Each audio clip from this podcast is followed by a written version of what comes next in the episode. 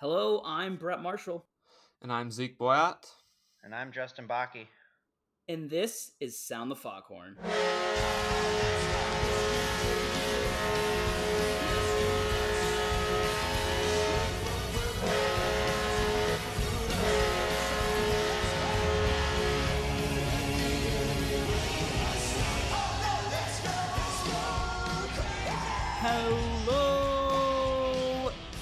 Welcome in to episode 16, maybe, of Sound the Foghorn.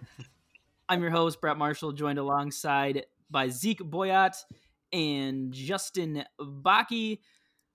Uh, we weren't going to originally do a podcast this week, but then it was just kind of a stream of news, some of it big, some of it small, but we figured it was enough to uh, to do a podcast this week. So here we are, a surprise show for you guys. No guests this week, just three of us uh, breaking down some wild news. Uh, but before we get into that, let's check in with everyone. Uh, Zeke, how you doing tonight? Yeah, I'm doing pretty good. Just uh, happy to be here uh, talking to Maki this week. And, you know, hopefully in a month we'll have actual games to talk about here pretty soon. So, yeah, no, I'm doing good. Fingers crossed. Justin, Mhm. what about you? I'm doing good. Just uh, you know, work today. Now I'm sitting here about to talk hockey, watching the UMD North Dakota game. So far, so good. Bulldogs up one nothing, but uh, a lot of game left. But quick pace, but ready to talk some hockey too. All right. Well, there you go. Uh, I have uh, Thursday night football on in the background here uh, for you fantasy fo- football players. I'm assuming most of you have uh, started your uh, fantasy football playoffs. I was lucky enough; I got two first round buys, made the playoffs, and two others. So four out of six this year, not too shabby. Hoping to bring home a championship. But uh, guys, speaking of fantasy, if fantasy football is not your thing, maybe fantasy hockey is. Zeke, before we get into the news, tell everyone uh, what what uh, you came up with today. Yeah, well, um, uh, like today, like Brett said, uh, we started a fantasy hockey league on ESPN from the for the podcast, and uh, just you know, so far I believe we have twelve or thirteen out of the twenty spots filled. So, you know, uh, if if you're interested in fantasy hockey at all, and you know, you just want to interact with us with the podcast a little bit, uh, be sure to check out our uh, podcast Twitter account. The sign up links in there, and uh, once, like I said, it kind of on Twitter too. Once we have it filled up, uh, well, we'll talk to everyone and figure out a draft date. But uh, no, if you're interested in that, definitely go sign up for the league. And then I did see a question from our friend uh, Hoppy, just wondering, can you give like a high level overview of like the rules, maybe like scoring format, roster breakdown, time commitment, etc., etc. Okay, well, I mean, I guess to be in terms of basic rules like scoring, I know it's just like two for a goal, one for assist, and there's it, it does like uh, I think it's like hits, shots, and then you know points for that. I guess I'm not too familiar. I haven't dug too deep in that, but like also, you know, in terms of like time commitment, how much you know, just just be active. You know, don't you know you don't have to be like checking every day or anything, but you know, just make sure I guess if you're going to join that you'll be active and set your roster each week for the slate of games and. uh just you know just participate if you're going to sign up but uh, yeah i guess i don't think it's going to be too complicated with the rules although i can check on that later and answer that question on twitter after too Yeah, we can Sounds good.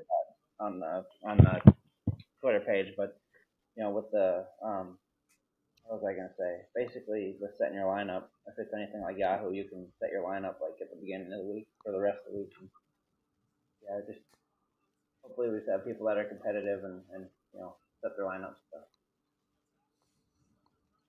All right, sounds pretty good to me. Uh, there probably will be some sort of prize for the highest placing non uh, member of our host group here. Uh, that's to be determined, but potentially, if uh, we do get some merch going, maybe it'll be a free T-shirt or something of those along those lines. So feel free to join. It is free to join, but it is a first come first serve for joining. I think, like Zeke said, 12, 13 spots filled so far, which means there's still you know seven, eight spots left to go. Uh, you can find that link uh, on our Twitter page. Uh, so feel free to click that and join. It is through ESPN. You will need an ESPN account to join. Also free to sign up. Takes just a couple minutes. Uh, so moving on here, uh, let's go. Since we have more of like a prospect segment, we're gonna skip the prospect update for now, and we're gonna move into what I think is probably like the most. I don't know. Bad news is the right word. Maybe like unfortunate. And uh, that is the story that broke, I believe, it's from TSN this week about a sexual assault lawsuit uh, filed against the Wilkes Barre Scranton Penguins, uh, the affiliate of the Pittsburgh Penguins, um, while Bill Guerin was still uh, the assistant GM of the Penguins and at the time was basically the head of Wilkes Barre. For those of you that didn't see what the lawsuit was about, basically, I believe it was uh, the wife of the coach, right? Mm-hmm. Yeah. the wife of the head coach of the team was um, sexually assaulted by a member of of the Wilkes-Barre staff. Um, and it, it's I'm not going to go too much into it just because it, it's a touchy subject and you can read more about it. But basically, um, where, where it gets into being serious for the Wild is when this was brought to the attention of Guerin uh, six months after the incident. Um, the alleged report is that he told them to basically, yep, we'll deal with it. Uh, he says he reports it right up to the top, but that just as he said to basically keep it quiet, which I think is kind of the piece that's got um, the most attention. Guerin denies that claim, um, and the investigation is ongoing, but uh, kind of alarming here. Uh, what was kind of your your uh, first reaction to when the, when the story broke? Well, for me, I think I guess I want to probably say I maybe jumped the gun a little bit with some of my tweets. You know, I, I mean, I read the story right away, and I was kind of like, I guess, freaking out in a way because you know, at first, I I don't know, maybe I just didn't process it right away. I just thought I read it as really bad, and then you know, from what I've read now, and from what Russo has been saying and writing, and some other people, that you know, I'm not. I mean, it's obviously terrible, and uh, hopefully the coach and his wife are doing okay somewhat now, and hopefully they um, uh, you know, get in their lawsuit against the team, they get something back for that to hopefully help them. But you know, me personally, I mean, from what I could tell in the story, it seemed like that. Uh, you know the the the coach who was his wife. He when she told him about that, that after a few months he went to. I think he was t- he talked to the coach who committed the act, and he said he would uh, tell Guerin about it and fess up that, but then he didn't or something. And then uh, once uh, he brought it up to Guerin at the NHL draft, that oh, within a week later he was fired, although in the public it was known as resigned for personal reasons. So I know I'm going a little bit long here, but I don't know. I I don't. It didn't. It doesn't seem as bad from his Guerin standpoint as it did for me at first, because I feel like you know I think in the for in the first TSN article it sounded like he, he said right away to keep this quiet, but from what I could tell, it seemed like he uh, dealt with it, reported it, and the guy was fired, and then I, and I again, I don't know. This is all alleged, so who knows? But it seems like it was more of a legal or litigation reason, maybe that he would have kept it quiet. But I'm not sure either. Justin, anything to add to that, or maybe you reacted differently um, at all? I mean, I'm I was of course the, the story is unfortunate and sick, and you know it's something you don't want to see happen to anyone. I I, you know, I feel for the coach and his wife, and um, but yeah, kind of I wanted to kind of wait and see what came out, like what the details were. Like I was kind of like, oh, here we go again. We had Fenton, and now you know seems good, and then we're gonna lose him over this. And I was listening to Russo on KFan the other day, and it seems like it was mischaracterized by TSN, is how he put it. And like TSN never really kind of gave, gave a timeline to things. Um, mm-hmm. Put out a statement saying he acted swiftly, you know, recently, and um, what what else? It was basically dealt in a timely manner, and from what I understand, is the keep quiet comment was in regards to the firing of the coach. But then again, I'm I'm still kind of just waiting on what comes out. Yeah, I th- I think in the end, it really like it's just kind of that one comment I think that raised eyebrows, and I think once that gets ironed out, we'll be able to form kind of a, a good opinion. Zeke, I'm with I'm right with you. I kind of jumped the gun, but you know, looking around Wild Twitter, I think we were all kind of in agreement that and and if Justin you spoke to it, it's just like the way TSN presented it made it sound. I mean, sexual assault is is mm. is is terrible in any situation, but the way it painted Guerin as kind of this like accomplice role, it, that really wasn't the case. It was it was mainly just just his coach, um, and, and, then the wife, who were kind of like the main people involved, and it was brought to Guerin at the last minute. He said dealt with it promptly. The Wild support him. Um, so you know, not, not much too more to say on this. We'll, we'll just kind of, I mean, it's it's we're kind of just in the kind of the wait and see thing. Um, hoping that you know Guerin's word is true, and, and given the type of person we've heard he is, and you know that he did act in a timely manner. If, if that is the case, then then we'll be good to go, and and and uh, it'll it'll be dealt with, you know, at, at the Penguins level. But uh, anything else to add to that, guys? No, I, I think uh, that touched on pretty well. Yeah, nothing for me either. All right, well, let's move past that. Let's move on to uh, some good stuff. Uh, we'll start with um, let, us start with NHL news, then we'll kind of work our way down. Uh, we'll, we'll end with prospects. Um, the NHL apparently basically said, "Hey, we're going to figure out the the financials here, and uh, we're aiming for, I believe it's what like January 13th or 14th yeah. for a start date, uh, which is exciting." So, pretty much a month, just over a month from today, we are hoping to have uh, NHL hockey back, but potentially, and it seems likely, uh, within some realigned divisions. So let's dive into those. The Wild, originally reported by uh, ESPN's Greg Wyshynski to be out in the Pacific, which is what Michael Russo had also, I think, kind of hinted at, but uh, that doesn't seem to be the case. They're going to be in the Central uh, with uh, defending champion uh, Tampa Bay Lightning, I believe the Penguins, the no, not the Penguins, the Blue Jackets, the Panthers, and Chicago, Detroit, Florida, yeah, so, Nashville, Carolina. Yeah. Nashville. yeah, Carolina and Nashville. So it's kind of an interesting spot. I think the Pacific looked good on the surface because you had Arizona and the four California teams. So like it basically seemed the Wild really couldn't finish worse than Mhm. probably I'd say fifth, and there's a good chance they could crack fourth, maybe even third. Do you feel like that changed under this new alignment? Uh, I mean, obviously, I think Tampa's the favorite here, and then you Mhm. have, uh, I'm guessing probably Carolina at number two, and then like there's just this mishmash of probably, I would say Columbus, Minnesota, Nashville, and Florida, kind of all in that. Like, yeah, you might get the three, you might not even Yeah. make it. Where, where were you guys at? I guess I'd agree. The three to six is really kind of just anything could really happen with those teams. Then you know you kind of see Chicago and Detroit towards the bottom, but then again, you know you never know what could happen. But it seems like one and two are kind of obvious. Nothing's really obvious, but it seems like Tampa and Carolina would be one and two, and then three to six is not so, you know, like you said, mishmash, and then the Detroit and Chicago. So I guess I.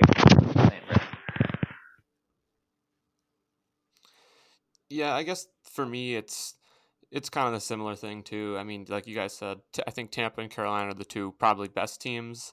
And then, you know, as I know there's a lot of people who were saying, you know, uh, Nashville and Columbus were they thought were the next two, but you know, for, I know Brett kind of explained this on Twitter yesterday. I'm not particularly high on Nashville really anymore. I don't really. I think they're kind of like Brett said, similar to the Wild. They're like the exact same team. Yeah, yeah, you put it pretty good on Twitter too in the And, uh, reply the I'll- other day. I'll, I'll cut you off so you can just like explain what I mean by that. Like, if you look at the buildup of the roster, like you start in goal, yep, you got Juuse Saros and you have Cam Talbot, probably pretty close to equal. You look at the defensive defensive group, you have a, a really solid top four. Nashville's got Ellis, they have Josi, they have Ekholm, and they have Dante Fabbro. Pretty comparable to the Wild Suter, Spurgeon, Brodin, Dumba. Like you have a top tier guy in Josi and Spurgeon. You have kind of two really solid middle pair guys, and then the, and then it's you know some stars up front. Um, Nashville maybe has a slight edge because they have Duchene, but Forsberg, Arvidsson probably comparable to like Fiala, Parise. You know, Kaprizov might have the upside that Duchene does. So like the Zuccarello injury maybe hurts a little bit, but then the Mhm. rest of the teams are just filled with a bunch of third liners. Like they're Yeah. they're pretty much the same team. So I don't know why Nashville gets like this higher Mhm. tier above the Wild. I really don't understand it. Maybe it's because they have so so called center depth, but Mhm. like Ryan Johansen's fallen off a cliff. Yeah. And so, uh, unless people are thinking Matt Duchene is worth like four or five more standings points, which I don't think is the case at all, then I don't know how you could talk positively about Nashville and negatively about Minnesota in the same breath. Sorry to cut you off, but that, there's my rant about. Yeah, no. Yeah, I think I agree. I I mean, as in why people are still high on Nashville, I think a lot of people are still, you know, still remember the 2017 and 2018 teams. Uh, whether right or wrong, I think that's still kind of what people got in their minds. But you know, as for like some of the other teams in the middle, like you guys said, Columbus, I I'm a little higher, I think, than most people on Columbus. I think even though they lost to Tampa in five games in the playoffs this year, a lot of those games were close and they were very tight. I mean, Pierre Luc Dubois is a great player. Uh, you know, I, I wouldn't, you know, they don't have a ton of a high end offensive talent either, but you know, I think in goal they're pretty very solid too. So they're a good team. But like like you guys said, I'm pretty much the same. I think, you know, I think anywhere from three to fifth is probably a reasonable bet for where the Wild would finish, or sixth, I guess I should say. which means we'll basically be right on the cusp of either like a wild card spot Mhm. or a low lottery pick, which uh, yes, you know, of course, something we're not familiar with at all whatsoever. but I Justin, Justin, anything to add? No, I, I, I I guess I can see what he's saying about Columbus, and they also have you know John Tortorella, who seems to always have them you know playing hard. So you know maybe Mhm. consider Columbus three, and then four through six is kind of you know really just mismatch. How many games does Tampa Bay win in this division? Like, they they might not lose a divisional game. I mean, honestly, it's hockey, so they will. But like, man, Mhm. if they are, I mean, they they might push 90 points in a 58 game Mhm. season, which would be or Yeah. excuse me, which is pretty impressive. Yeah, it would be. yep. Uh, any? Let's touch on. Let's see. Um, guys, you got something? Yeah, go ahead. I would. Well, I would say you know the the division. I can't remember which one it was called that has uh you know all the New York, uh, Philadelphia, Pittsburgh, Boston teams. Yeah, you- I just dubbed it the East Division as of now. Okay, yeah. So yeah, so I guess that uh, East Division, I you know, is interesting. I one, I think that's possibly uh, the strongest division in the league with you know the a lot of great teams, Boston, you know, Philadelphia, Pittsburgh, Washington Islanders, and you know, I think from a Wild standpoint, that's relevant because uh, the Pittsburgh Penguins in there, and with the Wild holding the Penguins unprotected first in this upcoming draft. You know, and, and considering the fact that it seems like they're probably going to do a playoff format where the top four teams in each division get in, uh, I, I guess that's just kind of the thought that that could be potentially a one to watch for Wild fans here. Yeah, and I think the reason being is I don't know if this. I mean, obviously divisions aren't finalized yet, so the season format isn't finalized yet. Yeah. But I believe kind of what I've heard is like all 56 games would be played within the division. So Mhm. I think, and you've split up the West and the East as we know them. So I think trying to reformat a whole playoff scenario would just be a headache. So I think I think going the, just the top four from each makes sense, and it might mean you know a team with less points gets in, but that's just the way it is. And some teams Yeah. are going to be in tougher divisions, but we're in you know the the remnants of 2020, and it's it's it's, it's it is what it is, and got to fight through it. It'll be another weird year, and hopefully we'll get back on track uh, for the 21-22 season. Definitely. I, I, Yeah, I mean, I'm Go ahead, Zeke. no, no. I was just gonna say I'm just gonna be happy to have hockey back, regardless, whatever format. Definitely. Yes, very true. And let's talk finally about the Canadian division because I think there's just uh, a lot of hype around it. Um, you know, in my mind, Toronto's a clear favorite. In the minds of Canadians not in Toronto everywhere, that doesn't seem to be the case. Um, I've posted projections and I've been pretty much yelled at every by, uh, every single fan base about, "Hey, why is my team this low?" And it's like, well, Mhm. these aren't my opinions. This is just what you know, an analytical model and a Yeah. little bit of my own bias, just a teeny bit, adjusting for like maybe two wins here or there. But I, I'm curious to know, like, if I had to rank them right now, I would put them Toronto, Calgary, Montreal, Edmonton, Vancouver, and Winnipeg probably dead even for me, and then Ottawa clear last. But like, do you guys differ at all? Like, am, I too high on someone? Is there someone you really like? My model, by the way, has the order as uh, Toronto, Montreal, Edmonton, Calgary, Vancouver, Winnipeg, Ottawa. Um, I don't know. I, I, it'd be interesting to see how Vancouver does with a couple of the signings they had, and just you know maybe the progression of Fester and Pettersson even more. Maybe they even jump up a little bit. But beyond that, I think it's pretty pretty spot on what you have. That's just kind of from like an opinion standpoint.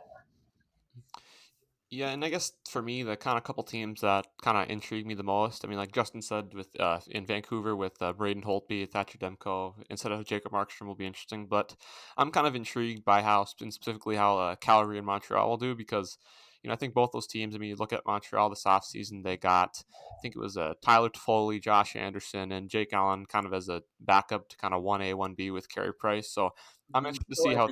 Well, I think was kind of their other big addition. Yeah. Oh yeah. Yeah. I Oh, don't yeah. think he's that much of a difference maker for them. Mhm. Yeah, no, that's a good point. But uh, I don't know. I just think uh, you know they did f- show pretty well in the playoffs this year, and I think they are better than their regular season showed. So I think they're contender to finish in that second, third, or fourth spot. And for Calgary, I think it's just a, a lot of those guys are in kind of a prove it year kind of scenario right now. It seems like with a lot of trade rumors around you know guys like Johnny Gaudreau and Sean Monahan and all them. So I guess I'm just kind of interested to see how those two teams uh, end up in this kind of division. yeah, I think for me, like, not to call out Vancouver fans here, because there, there are some that have their head on straight and realize that yeah Mhm. they got worse, but like Vancouver got worse. Like, Yeah. th- they lost their MVP, who was Jacob Markstrom. Like, you can't look at what that team did last year and not say, yeah, like sixty percent of our success was because Jacob Markstrom stood on his head for half the year. Mhm. And you look at that, like people are like, oh, well, they almost made it, you know, past who, uh, who'd they play in the after they beat the Wild, Uh, Vegas, right? Uh, right. Vegas, and they got there, they got throttled by Yeah, Vegas they did. and like Demko played you know, whatever it's like two game two or three games in there and like I think they saw like two or three good games from Demko in the playoffs like oh my god he's gonna be Markstrom 2.0 and like I'm not Mhm. I'm not convinced of that. In the same way, like I don't know if you guys saw this, but um, believe it was NHL Network put out like a fan vote of the top ten goalies. Oh in the league. God. Anton Khudobin was in the top ten. It's like the dude has one playoff run, and all of a sudden we have him over Bishop. He's not even the best goalie in his own dang team. It, it was He's still a good goalie, but I was like, oh my goodness, like the recency bias people have. Like, keep that in mind, folks. It's like, uh, man, if we could base every season off playoff success from the previous year, like, anyway, I think that does it for the divisions. But um, as we said, nothing finalized on that front uh, quite yet. Um, it, you know, any, I would imagine in most scenarios where uh, Pierre LeBrun says something, there's probably a where there's smoke with him. There's probably a whole lot of fires. So Mhm. my guess is they're just pro- probably putting um, some finishing touches uh, on that. Um, one more thing, did you guys see a little banter between I believe it was Frank Seravalli and Greg Wyshynski? Oh yeah. and for those not familiar with uh, either Greg uh, or Frank Seravalli, Frank Seravalli is a I believe he's a Sportsnet analyst. Is he Sportsnet or TSN? I think he's. Uh, hmm. I think, I think it's TSN. Yeah, I think he's TSN. So like basically Canada's version of ESPN. Um, and basically Greg Wyshynski, as we said earlier, had originally put out like been now I think two days ago that he thought you know here are the division alignments. He forgot Philadelphia. Then reported some rumors about um, some other stuff, and then Frank Seravalli put some stuff out about um, uh, Max Pacioretty trade rumors out of Vegas, and then Wyshynski kind of subtweeted him, and then Seravalli came after him like, well, so here's what I said. What I said isn't wrong. You want to talk about being wrong? We'll start with your proposed division alignments, which were completely wrong. And it's like, it's, it's not often you see like insiders kind of banter at each other. Usually they're kind of all on the same team, but it was it was funny to say the least. That I Mhm. I, I, I like both of them, so I was like, oh my. And it kind of diffused there. I don't think there was much more conversation after that. But Greg was talking to uh, Frank, so we'll see. But just a little funny uh, tidbit there. Uh, off on a tangent. Uh, let's move into wild stuff. Um, we'll start with a little one more bit of um, unfortunate news, and that's um, Matt Zuccarello, who we found out is undergoing uh, surgery and will miss. Sounds like could be up to like half the season. yeah. Uh, let's start first. Uh, Justin, we'll go to you. Zeke and I, I feel like we've done a lot of talking, so we'll have you give your thoughts here first. What What do you see as the impact of losing Matt Zuccarello for what could be half the season or even more? Uh, I think it'd be a decent impact. I know he didn't. He had a pretty awful year last year, but uh, from the sounds of it, um, sounds like he was playing hurt a lot of the year. And I think you know, having a player that can, you know, he's pretty good with the puck and dishing the puck. So I- think losing that winger in uh, top six for the role, you know, maybe Kaprizov just lost one of his wingers or or Fiala. Just kind of just unfortunate because you wanted to see him maybe bounce back this year. Yeah, Zeke, anything to add? Uh, I, I mean, not too much. Like what Justin said, you know, you're just kind of hoping that uh, he'd get a you know another chance. I mean, he was obviously going to get the top six role, even though people will say, well, if he's not playing good, why is he getting why is he getting that role? But I mean, you know, he's he is getting paid six million for the next four years. So he, you know, if he was healthy and when he's healthy, he would get the chance. But I mean, like Justin said, you just kind of wish he was going to get that chance to rebound. And I mean, you know, like with that injury, you can kind of understand why he maybe that he wasn't maybe as effective this year, but. uh you know, I mean, i- i- despite him not being that good last year, it is still a decent, uh, decent loss for decently sized loss for the Wild because I mean, he is still expected to be a top six forward for this team. So Yeah, and I think it creates a really interesting scenario going forward because like right wing was kind of the spot where like it seemed like the pieces fit the best Mhm. of anywhere I think on the roster, and all of a sudden now you kind of have this gaping hole, and it, like I, don't think I mean maybe Nick Bjugstad pops up there. I well, I doubt it's Ryan Hartman. mhm. I don't think I don't see. I mean, maybe Greenway gets a look up there, but it's just like who do you think takes his place? We'll start with wild players and maybe move to like external options. Well, I guess for me, I mean, I think uh, I don't know if Justin's heard this, but Russo, I think he said on his the podcast or on the radio recently that uh, you know he thought that since uh, Kaprizov's natural position is right wing, that maybe he gets shuffled down to that second line on there. I mean, I guess if you if you're taking the term of you want to spread that wealth out a little bit more, although I, I still would like to see him with Fiala, but I thought that was the in terms of the, the best player I think that you have to put there. I think that was that would be the guy I would go with personally. Right? No, I'm See, 'cause I- 'cause I had him penciled in second line left wing, so or first line. So you have I mean, who, who's the who's the fourth winger though? You have Parise, Fiala, Yeah. Who, who's that fourth winger? It's kind of like Hmm. whether it's on the right side or the left side. Yeah, that's true. I guess you're just gonna have to push someone up from the, the bottom of the lineup, or you know maybe uh, you know that's probably what's gonna have to happen. Then bring in someone like you know Mayhew to pay, play on the bottom six row. But you know, so sounds like it from what Russo was saying that you know we're gonna have possibly expanded rosters and taxi squads because of the the situation we're still in, and you know maybe we see some young guys get more of a chance that maybe once they've gotten it. And another option I kicked around and some local Minnesota sports media kicked around too was Mikael Granlund's still the free agent. And he's effective on the right wing.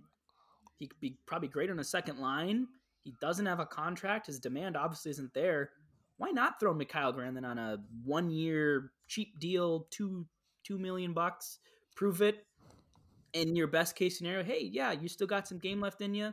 You helped the Wild a little bit and now you have a you know a sixth body that becomes tradable at the deadline because you would assume if if the Zuccarello timeline is accurate, he probably comes back right around the trade deadline to a point where you'd feel comfortable maybe moving on uh, for him and getting some assets. Uh, What do you guys think about that? I think to me that makes a lot of sense versus moving somebody up, but I don't know what the Wild's plan is and where if they just maybe is like an excuse to be worse and maybe quote unquote tank for a lower pick or higher pick, excuse me. Right.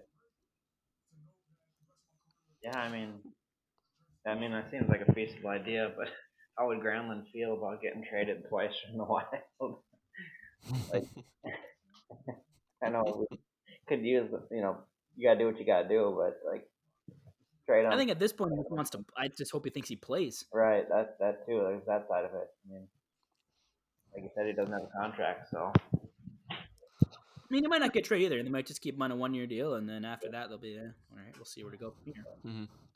Well, I don't know. I guess for me, is you know, from what uh, I remember in the past few months, you know, before free agency and all that, people were asking, you know, could they potentially try to fit him at center if he's available? Which, you know, from what Russo was saying, is that uh, the current Wild front office and uh, people around the team, uh, you know, kind of, you know, seemingly just didn't really want to even weren't even really considering going back yeah, there. kind, But kind of poo-pooed that pretty quick. yeah, but I mean, like, it's not a terrible idea, like Brett said. I mean, you know, you, if you sign a guy on a one, I mean, to me, there's you know almost no no such thing as a bad one year deal. So uh, it's not it's not a bad idea. I just you know I guess I just don't think probably think there's not a great chance of that happening.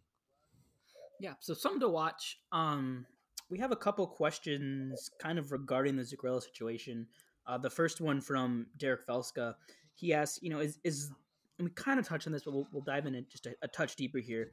He asks, is losing Zuccarello really a setback other than for him, or more of an opportunity for younger players to impress and gain valuable experience? I think it's a little of both. Like he is a loss. He's expected to be top six on the power play and stuff, and maybe he bounces back and has a good year. But now we won't know. And this gives uh, kind of a young guy possibly an opportunity to jump up in the lineup and, and maybe maybe steal the spot or something. You know. Go ahead, Zeke. Yeah, well, I don't know. I think I just not. I think I think there's not really much for me to add to that. I think you know, like Justin said, I think it's a little bit of both. Uh, that, like I said earlier too, I think it's kind of a bit of loss for Zuccarello. I mean, when you from the Wild standpoint, I mean, you know that they when you consider that they're paying him six million dollars, you, you know they they obviously want him in the lineup, and you know we're hoping that, uh, and he was going to get that opportunity to improve, and they were hoping that. So it, you know, I think it. It, it, it's, I think the effect is a little more, in my opinion, that he's not going to be there and won't get that chance to, you know, rebound after last year. But uh, like you know, you guys said, and like Justin said, it is also a great opportunity for, or a potential opportunity for, I mean, like you guys, for a younger player on the team or on the roster. But you know, like we talked about earlier, I guess just don't know who that's going to be. Yeah, I'm, I'm kind of right there with you. I think, in a sense, it gives like these guys an opportunity, but I don't know if that necessarily helps the team in development. Like, no one's really looking, I think, at this point, at as Nick Duke said, as like a top six guy. Mhm. maybe people still see that in Greenway potentially, so maybe it's an opportunity for someone like him. Which I think at this point, that's probably where I make the move. I think Mhm. Greenway probably slides up to that second line left wing, and then you slide Kaprizov from the left to the right, and you have you know Parise, Fiala, center, and then maybe Greenway, Ek, and Kaprizov. I don't know. Hmm. Um, the other thing I in this kind of as I'm looking at like another question that kind of popped into my head. could this almost make like Marco Rossi almost like more of a shoe in for the roster? And, and hear me out, because um, right now, you if Rossi doesn't make the roster, it was assumed, yep, we'll we'll put um, Marcus Johansson at center, and that's where he'll play. But we know he can play the wing, so maybe the alternative here is all right. Now we're going to for sure move Marcus Johansson to the wing, and Marco Rossi's a center. And now we have our top six filled. We put Rossi at center. We fill Johansson or someone else in on that left wing, and now we're we're kind of back to square one. Yeah, I think that's a that's a good point. I mean, I was I was thinking about that too a few months ago when, you know, if you have uh, Rossi Kaprizov in the team, you know, does Johansson always have to be at center?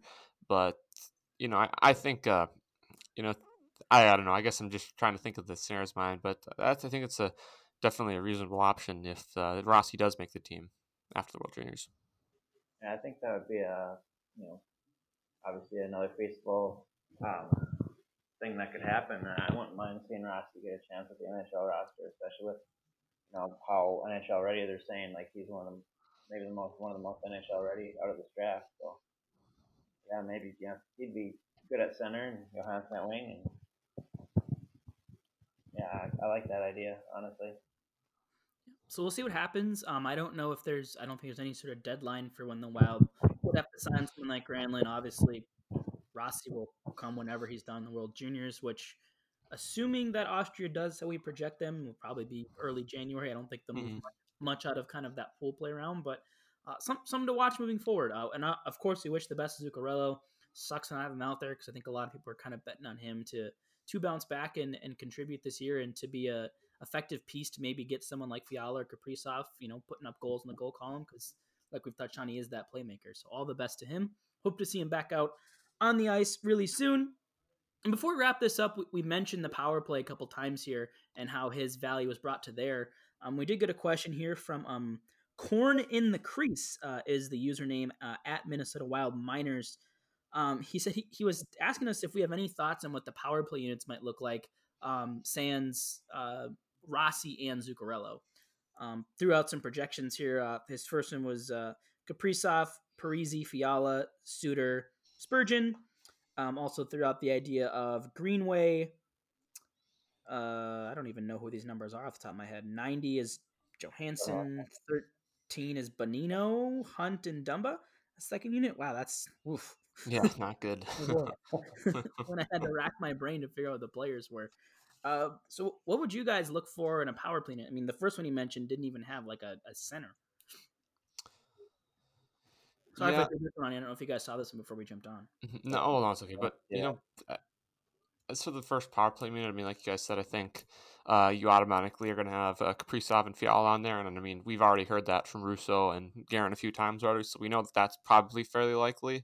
But I mean, like Brett said, at center, it's kind of interesting because I mean, considering all the wild centers right now are all kind of of that you know middle six or third line caliber, at least that we think right now. I mean, I think you could pretty much put anyone on there.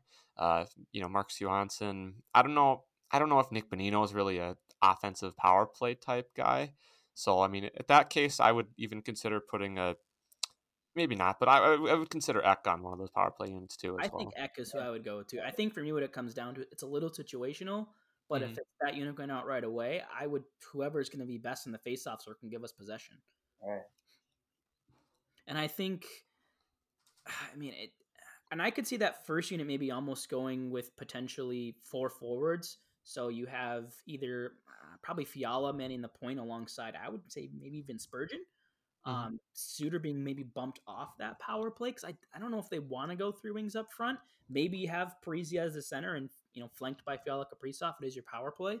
I don't know if any of them are super competent in the face-off circle, but um, maybe that's something they address. But yeah, it definitely creates an interesting dynamic. As for that second unit, your guess is as good as mine. I, I think Dumba and Hunt and Suter, but if we go four forwards, one of those guys isn't going to be there, and it's going to be Dumba for sure. So maybe Hunt becomes the odd man out. But then what's the point of really having him as your sixth D man because that's kind of his thing is the power. Like, yeah, it's, it's an interesting dynamic here with what happens now uh, without right. without like a without Zuccarello.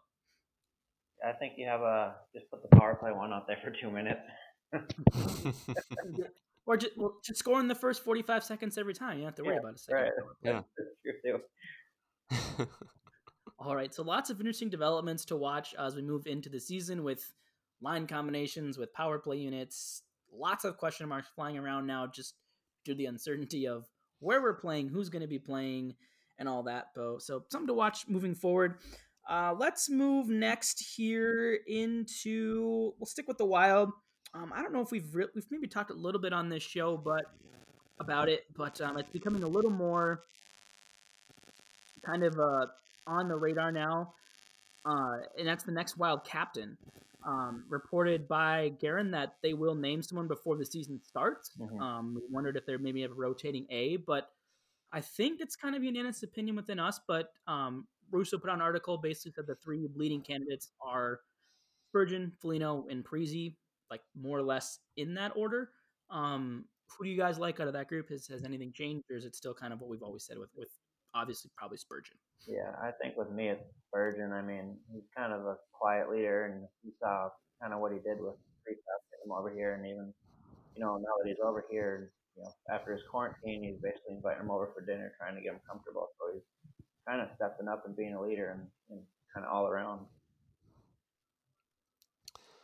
Yeah, I mean, I, I don't definitely don't disagree with uh, having Spurgeon as the captain. I mean, there's every reason to be, and I, I know some people will say, well, you need. Some people think you need kind of a loud, more you know, rah rah kind of guy who's going to get up in the locker room and you know, if you're not playing well, scream at everyone or do the opposite or you know, sing your praises when you are doing well. But you know, I don't think that's necessary. I mean, you know, leading by example and being a good person, uh, being encouraging teammate, you know, and while also being a great hockey player yourself, you know, as Spurgeon is, I think he's a great candidate. But I'm also, I also think that uh, Zach Parise would make a good captain because he's a little bit different. He's more the, you know, everyone knows how his tireless work ethic is. He's probably one of the hardest workers, if not the hardest workers out in the ice. Uh, has a lot of enthusiasm for the game. I mean, you see it when he scores, and I don't know. I guess I would say I think Spurgeon is going to be the guy, and I, you know, I don't, you know, it doesn't really matter to me either way. But I think Parise is also, in my opinion, should be a solid candidate. And I know some people are, you know, they want to move away from the older guys like that and all that. But I, I don't know. I just think he's, uh, I think after Spurgeon, he would probably be my number two as in terms of uh, who I would like. Right. Yeah, I, I think the, the key point for me in, in determining, I mean, I've liked Spurgeon all along, but like when Parise kind of came into the mix, like the differentiator for me was it really seems that Guerin's trying to kind of push this old mentality out. And I think not to say like putting Parise as the captain kind of like backtracks on that. It just doesn't seem to fit what he's doing. And you know, Guerin's the one who gave Spurgeon the contract, the extension.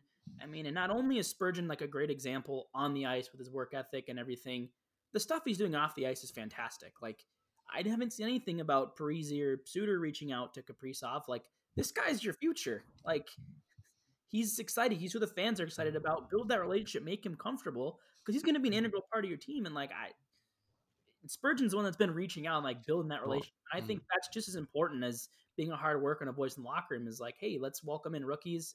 Um, not to throw a little more shade on Zach. I don't know if Spurgeon's talked to Rossi yet either, but like. Uh, I think there was a question if Parise had asked, you know, talk to Rossi at all. He's like, nope, I don't even really know that much about him. And I was like, well, Yeah. maybe know a little bit about your first round draft pick, but Yeah.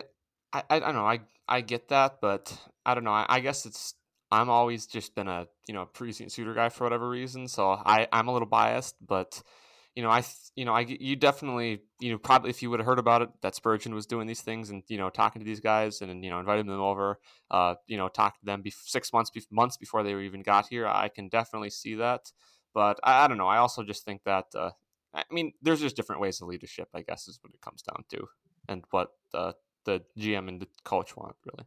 Right, and you got to see Spurgeon. Like you said, he was signed to that contract right away by Guerin. But you know, if, if he's named captain, you got a captain for, you know, if he stays captain seven years. yeah, it kind of it That's gives you that longevity too, for sure. And then like, I still think Foligno was kind of like he fits the mold of kind of that perfect captain. You know, Mm-hmm. very vocal. He's very well respected in the locker room. Works his freaking tail off every night.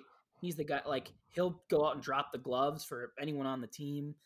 But I think there's just that huge looming question of, you know, is he going to be exposed in expansion until the Dumba scenario is ironed out, which doesn't seem like that's going to happen anytime soon. Maybe not even, you know, it might take right up to expansion before we know what happens there. I just, it, I think that makes sense why you couldn't have Foligno, but Um, I really like the quote uh, Russo had about um, from Foligno. Foligno basically said, "No matter what happens, I'm not going to change the way I act." And I'm like, Yeah. "Frick yeah, Moose Yeah. is the man." Like I look back on that trade, and I, like the Wild won that trade. Like Mhm. Scandella and Mhm. you know whoever who else did we get? Pominville. Pominville back. We got Ennis, who has actually turned out to be a pretty serviceable like third line forward, kind of wherever he goes. But like Foligno, like I think just the he's turned out to be a really good defensive forward, and I think just his leadership in the locker room. I mean, like that. The, we talked a lot about kind of right at the time of that trade how bad kind of the chemistry in the locker room was, and it seems like Mhm. I'm not saying he fixed it, but it definitely seems like he's been a part of kind of turning that locker room around too, which is like maybe something that doesn't show up on the score sheet, but I think something that's really important to this team. Right, yeah, and he's he's pretty entertaining. You know, he's an entertaining interview too. He doesn't really sugarcoat anything. He'll just kind of tell you how it is, and you know, just that, he- that leader type that'll stand up for his teammates. Yeah, and I believe he spearheaded the Born to Be Wild video that came out. Um, hmm I think dur- during quarantine as well, which was pretty Mhm. entertaining. I don't think there's anywhere to see that anymore, but if you did catch that, uh, it was it was pretty good. So uh, enough about Captain talk. I think that's most of the big club talk. I think all we have left now is prospects. Yep. Uh, let's go. Let's see. Justin, you have a lot to talk about. We're we're gonna this a whole segment. So should we just start maybe with the non World Junior college player update?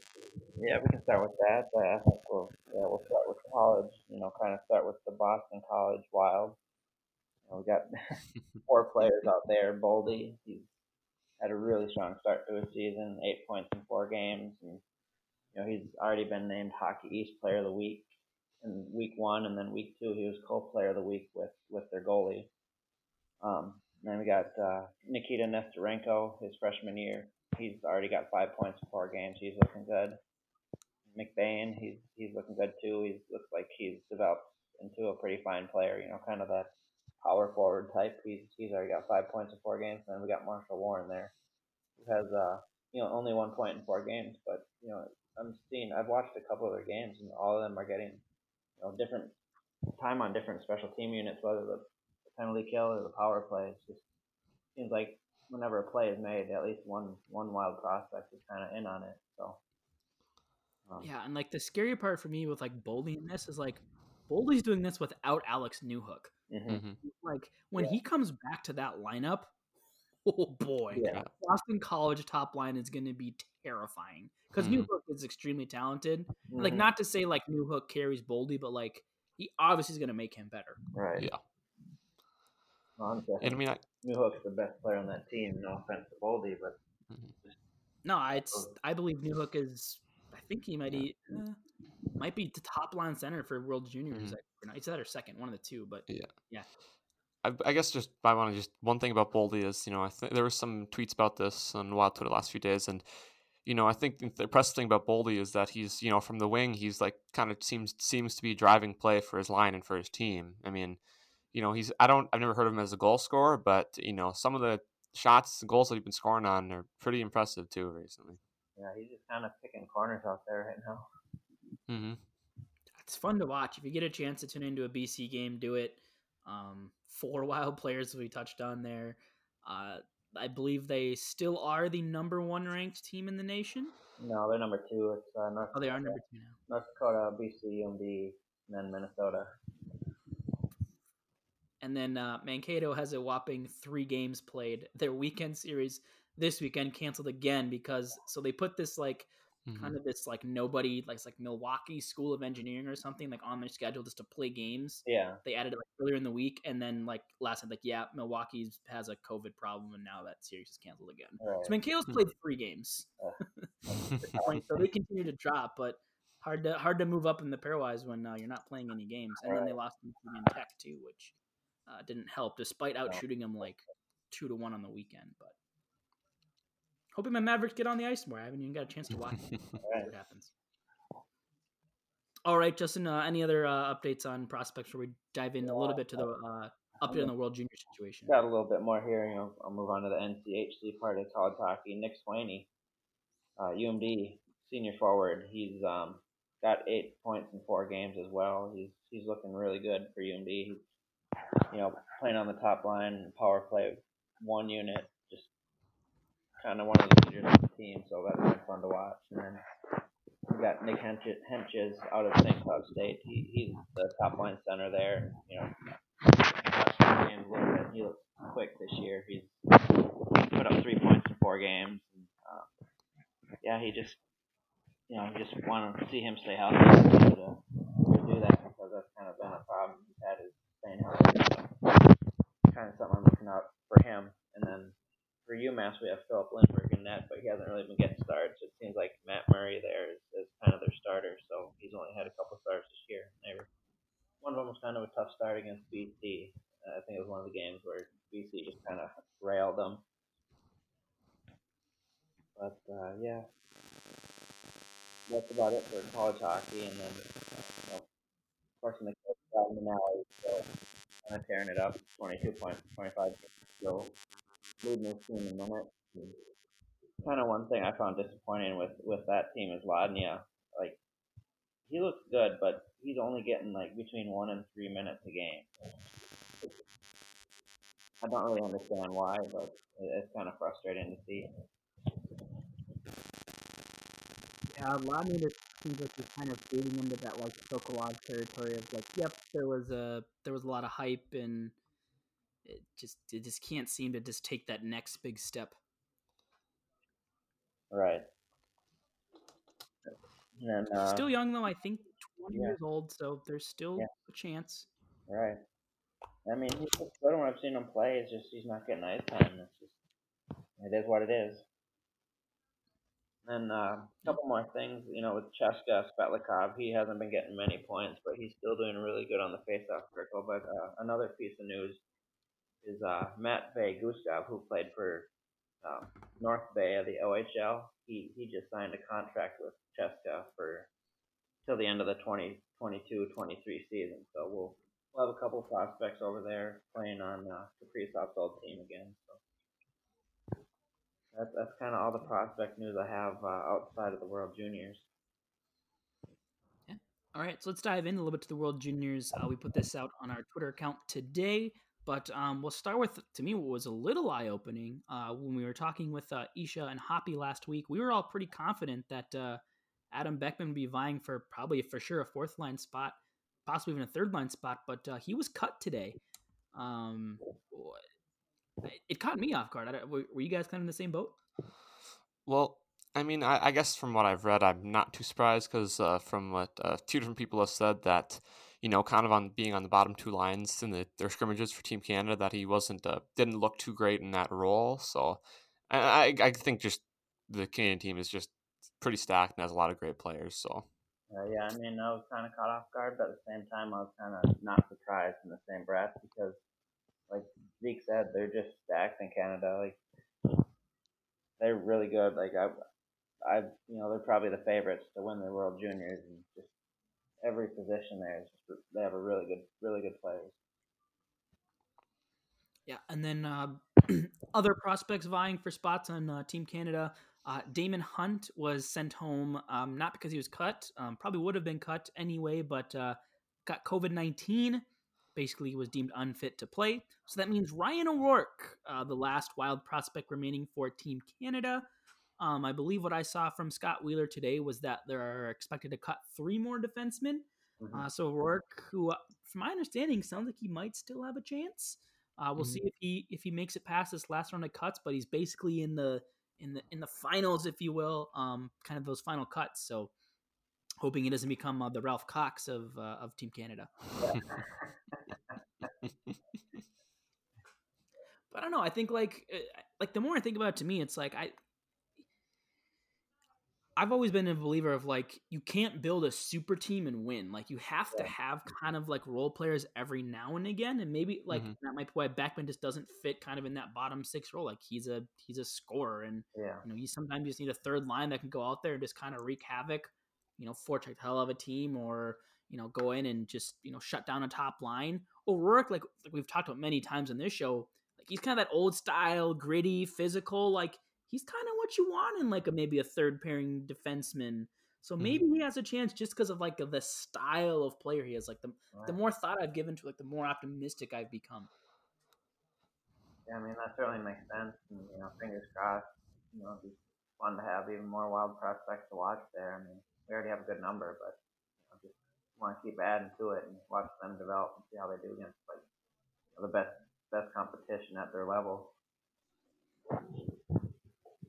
Speaking of plenty of players to watch, let's move to what will be the other pool, where the Wild will have a slew of prospects, um, many playing uh, in their team's top six. We'll start uh, go back here to Matt Boldy, who has been playing between Matthew Beniers, uh, who is the center of the line, who I believe is kind of a a, a projected first round pick um, in the upcoming draft, and then on the wing opposite from him, ironically enough, is uh, Cole Caufield. So um, Team USA wants to watch the world burn for Minnesota Wild fans. um, but I, I, think it's awesome to see. I think it'll be kind of like a fun, like, ooh, who's going to score more points yeah. Yeah, the juniors and, and, the national stage. But I think having those two on the line is going to be pretty sweet. Um, you know, two very talented forwards. I think we'll be able to see maybe, you know, if Boldy has kind of that playmaking side, maybe that kind of that power, maybe a power forward type or you know, kind of the two way game. We'll kind of see, I think, because we know Caufield, like his role, he's, he's the sniper, he's the goal scorer. So see how maybe Boldy works off that because I think you could maybe throw probably for sure like Fiala into the sniper bucket. I don't know where Kaprizov is yet. Uh-huh. Um, I think I lean probably a little more towards the goal scorer, but we'll see. You know where, where could fit alongside one of those two potentially um, with how he performs with Caufield. Yeah, definitely. That'll be a, a fun line to watch. Like, I think uh, Boldy and Caufield have played before at, uh, at other tournaments, so you know, it'd be fun to see. You know, how they feed off each other, and you know, like you said, what what role Boldy could possibly fill for the Wild in the future. Zeke, anything to add about uh, Boldy before we move on uh, to the other guys? Uh, I mean, not not too much. I, just like you guys said, just to be uh, looking forward to seeing him play with a couple other high talented guys on his line in a big tournament like that. Yep. All right, and some other guys are going to get big roles. I don't think we get to talk too much about Marco Rossi. We kind of talked about that last week mm-hmm. with you know his expectation of basically, if Austria is going to do anything, it's probably going to be because of Rossi, and nothing I think has changed from that. So we'll move um, to the other uh, big center news. Um, Marat Khusnutdinov uh, reportedly taking line rushes and doing everything in Russia's camp as the first line center, sandwiched between, I believe it was Rodion Amirov, um, who is a was the 15th overall pick by Toronto. And mm-hmm. then um, Vasily Podkolzin, I believe, was on the other wing. I think he was 12-ish overall by Vancouver two years ago on the draft. So, and both of those guys very highly touted prospects, so it should be a really fun line to watch there as well. But um, it just it, things just continue, I think, to look up for who's mm-hmm. the off, and it seems like the Wild maybe really found something there early in the second round. Yeah, I I think I mean, like Justin said a few times on his prospect updates, uh, you know, uh, Khusnutdinov hasn't when he's played for uh, SKA, he hasn't played a ton, you know, as the fourth line minutes, although he has played in the KHL. So I'm personally looking forward to seeing him play in this tournament. You know, as the top line center in this team, is kind of one of the guys, and just you know, see how he kind of handles that and how he performs. Uh, yeah, I'm kind of in the same boat. You see him in like basically the minor leagues of the KHL. Um, like the MHL or the VHL, like whenever he plays there, he's just you know he's he looks quick and you know gets all these points and like Zeke said, he, he's played in the KHL kind of fourth line roles, a few minutes here and there, but it'll be interesting to see you know actually be able to watch him and, and see the speed that we're talking about. That you know he's possibly the quickest prospect in this past draft or one of them. So yeah, it seems like uh, the Wild have hit pretty well on a, a couple draft picks, and we'll we'll see, you know, in kind of live what we got. Yep, and then the last prospect, who I we won't go into too much because we talked about him last week as well, but uh, Pavel Novak still seems very much in the mix uh, for the Czech Republic. I, I haven't seen any updates on kind of lines, but I would just assume based on his talent and kind of the lack of deep talent on Czech Republic, he should kind of be in that top six. Um, guys like Jan Mysak. Um, I think Jaromír Pytlík is another guy that'll be in the mix there too. But um, he's a versatile wing, I think, can play either side, so that gives him a good chance. So should be in that division. You'll see three guys on a first line, maybe four playing against one another. So probably these guys getting 20 minutes ice time a night. So you'll be able to watch them for a third of the game. Again, uh, World Juniors start Christmas Day, uh, run through January, and then not long after that we'll have training camp, and the NHL hockey season will be here. So well, two more weeks of waiting, and hockey will pretty much be back. You'll have something to mm-hmm. watch. Um, back to normal somewhat again. So, right. guys, anything else to add on our uh, on our uh, World Junior uh, prospects? I, I think uh, isn't Vlad- Vladislav Firstov on Russia as well? Yes, you are right. He is as well. So another player to watch out for. Some you know sophomore at UConn that, that seems to be a pretty exciting player that can score goals. So looking forward to watching him play as well. Yeah, I guess you know nothing for me. I think we pretty much covered it well. Just uh, you know, it's been this is pretty much the first uh, World Junior tournament since I think it was 2016-17 when the Wild had uh, Clinton, Ek, Kaprizov, and Greenway. That you know we've had like you know several good you know kind of almost high end prospects in the tournament. So it'll be fun. Yeah, and I'm willing to put a you know my life savings, which at this point isn't much, but that this group is better than that group. Mm. But yeah. Kaprizov which that might not even be true either. So should, should be fun. Um, I'm really looking forward to just see because you kind of touched earlier, just watching right. live hockey again, mm. and to have like a you know outside of like rooting for USA because we're from the United States, rooting for wild prospects to do well as well. And I think it's just going to be really cool too. Just you know how it's going to work out where we know all the prospects that made their team are all going to be playing against each other too, which I think will be fun hopefully maybe they can start building some relationships a little bit too that way as well. Maybe guys like uh, Firstov and Khusnutdinov, you know, start building a relationship mm-hmm. before mm-hmm. they come over, and, and, we'll see what happens. But um, we've pretty much we've hit our uh, time limit right on the head today. Not an hour and forty five minutes like last week. Um, hope, hope you stuck with us through that one. I think it was a pretty entertaining show. Mm-hmm. Uh, lots to talk about, but uh, got through some news and notes and stuff. So uh, we're still looking to line up some guests and stuff before the season starts. It might not happen. It may not. Um, have a guest lined up, hopefully for some time in February that I think uh, the listeners will enjoy as well. Um, but we'll uh, save that news for another day. Um, before we sign off here, guys, uh, just remind everyone uh, where they can find you and find your work. Well, you can find uh, me on Twitter at uh, zbwildnation underscore hl my personal account. You can find my other podcast uh, at Locked On Wild on Twitter, and you can also find all my uh, writing and work at hockeywilderness.com. And Justin, what about you and your many hats? Yeah, you can find me at, at DEAST2004 for my personal account. You can find me at Kaprizov C. Make sure to kind of pay attention to that one because I'll be doing a countdown again once we get the start date you know, set in stone. And then I'm um, at MNW Prospect, and you know, continue to watch that because there's a lot of prospect stuff going on, and we're, we're doing kind of a player of the week and, and a pros, prospect weekly update. So uh, just keep an eye on that page as well. All right, and as always, you can find me on Twitter at b underscore marsh92. You can follow the podcast on Twitter at Sound the Foghorn, all one word. We are also on Instagram at Sound the Foghorn, so be sure to follow us there. We have some free analytics tools you can use. You can find links to that in both our Twitter and Instagram bios if you want to toy around with those, um, including NHL 21 player ratings, uh, lineup projections, all that fun stuff. And uh, one final reminder that Fantasy Hockey League still has spots open. Feel free to hit up Zeke with any questions regarding that. Otherwise, league's free to join. Link is on our Twitter page. Hope to see some more of you there. There will be a prize for the non uh, highest finishing uh, one of us three. Uh, that's yet to be determined, but you will have something to play for. Uh, we just ask that you be uh, active, and hopefully that'll be fun.